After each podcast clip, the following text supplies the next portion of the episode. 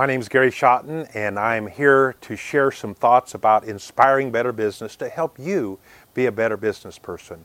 I was asked this question uh, in a conference call to my friends in East Africa, and they asked, When do I know when to hire? So I'm going to talk about when to hire and how to hire, especially when you're getting started. So, um, uh, first of all, uh, you don't want to hire extra people till you absolutely need extra people. For a while, you're going to be probably working by yourself.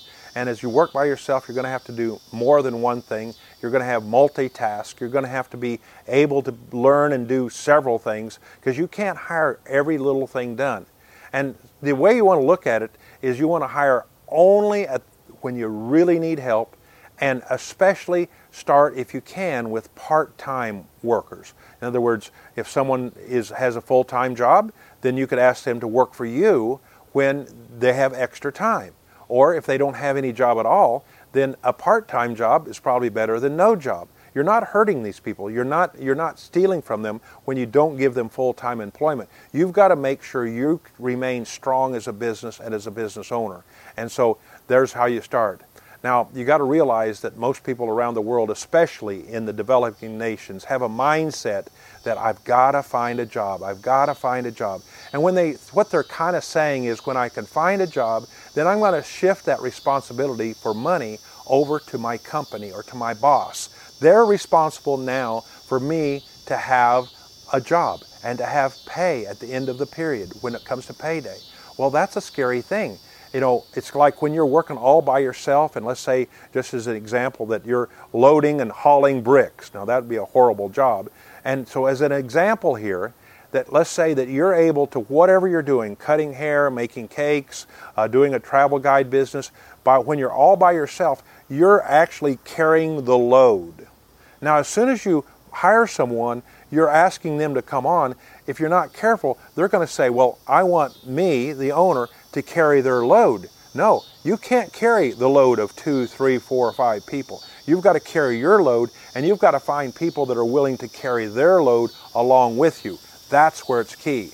You've got to look at when you hire somebody, are they actually creating income? Are they creating revenue? Are they carrying the load of bringing in cash, bringing in money?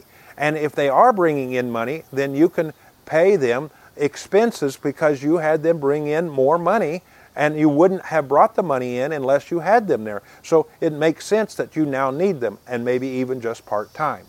Uh, uh, the the uh, as you as you get bigger and bigger, this this idea gets even more important. And so you want a people a, a group of people, especially at first, that are always ready pulling in revenue. They're pulling in revenue. Now, uh, the next question we'd ask is who? Who are we going to hire? Well, I've kind of mentioned that already. We'd start with part time, maybe even start with volunteer. What do I mean by volunteer? You could say to someone, listen, you don't have a job. I'm going to help you with some experience here. I realize you need to pay your bills, but if you don't have a job, maybe you could come help me and with the hope of some pay if this works out. That would be kind of a volunteer. Now, you can't do that forever, of course, but you can do that for a while to get people on board with you, just that few keep people. Hire part time. We've already talked about that. Don't put on somebody full time.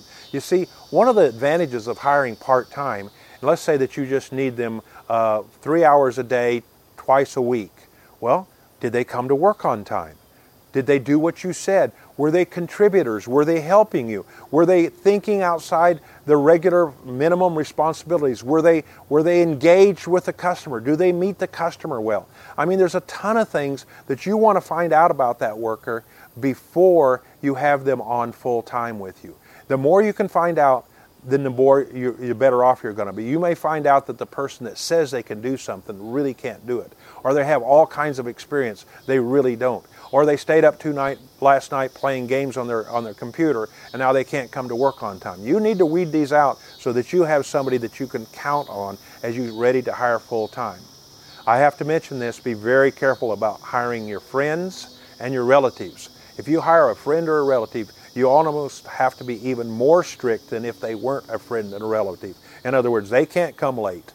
This, they must work. They must work a little extra hard. If they're not willing to do that, don't even go down that path. And if you sense that this is not going to work, cut the ties pretty quick. Get that behind you. Hire somebody that that's really has a relationship of an employee, not just a relative or a friend. Well, let's give a couple examples. My friend Wendy in Morogoro, Tanzania, has a tasty, crispy, crispy chicken. And I asked her on the phone, I says, Wendy, how are you doing? She says, I'm doing really, really good. How's it going? I asked. And she said, Well, I'm going to take a vacation because I only, I'm a student, and I only tell, sell my uh, chicken to crispy, uh, tasty chicken to students when they're in school, and especially around exam time. And I said, Well, that's wonderful. See, because she's only working by herself, she's just gaining experience. She can shut down the business, go home for vacation, and not worry about it. If she had somebody working for her, you, what are they going to do? You're going to have to make sure they know that they're going to take time off. It's part time. So then I said, well, when you get ready and you need more, more when to hire somebody, it's only when you really need them. It's when you need them and you see that, oh, I'm losing revenue. I have a line of people waiting for my chicken, and I ran out of chicken because I didn't have enough chicken. And it's happening several times in a row or on a regular basis. Now you can think about, okay, who can I hire that would just come to work on Monday, Wednesday, and Friday from 11 o'clock in the morning till like 2 in the afternoon? Hey, that's just three hours. Well, that's better than nothing. Uh, once again, you get to see how they work, how they interact, whether they correspond to you, are they going to be, be a good fit for you? And now you're off and running. So now as the demand comes, you can hire more workers. You can't hire people for the overhead at first. You need to hire revenue producers to begin with. Let's talk about, talk about briefly George, my travel agent friend, the one that's going to be a travel guide. You know, he does. We talked about that in another video. That it's better for him not maybe never to have even one employee extra besides himself. Because he can subcontract out the driving of the taxi and he could be the guide. He's in the he's in the van but he isn't driving behind the wheel. It's a it's a contract driver. Oh or you need a boat. Well have the boat. Contract that boat boat owner to just drive the boat. You'll do the talking. You'll make sure that the customer's happy. Oh we're going to go see some animals or we're going to go hiking or we're going to go bicycle riding. Find somebody that's in that business. Work together with them uh, work together for that website. Make sure the website's up and going. I, I want to know whether or not I, uh, where I'm going to do, what I'm going to do, and that person that has that website can, can, can advertise and meet the friends. Well, last but not least, when you have a customer, you want to get all the money out of their pocket as you possibly can, and that would include added value things. Well, you might call Wendy over from uh, Tasty Crispy, Crispy Chicken and make sure that she's ready to serve a good meal at the end of the day that these people pay extra. They could take orders ahead of time and say, as, as part of the booking crew, you could say, we're going to be done at 6 o'clock tonight, but you know we're all going to be hungry. Would you all want me to book a reservation for tasty crispy chicken and Wendy's going to cook that up for us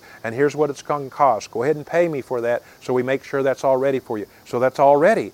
Now, Wendy might consider that's her business and she gives you back a portion of, of, the, of the money that, that, that you got, maybe 5 or 10% because you brought the customer. Work together, work together. Uh, bring in somebody that has gift items. I wanted those, uh, those uh, uh carved wood animals, African animals. Find somebody that's in that business that have gift items. And now cut them in and let them take, take your customer by them let them buy from this person and you get a little percentage back from that person. Don't give away or take up big percentages, just those little pieces relative to what you provided. Hey, I hope this helps. I know you uh, may or may not uh, uh, be at a position at this point to, to need this information, but I believe it'll help you. So be a part of this inspiring better business. Thank you.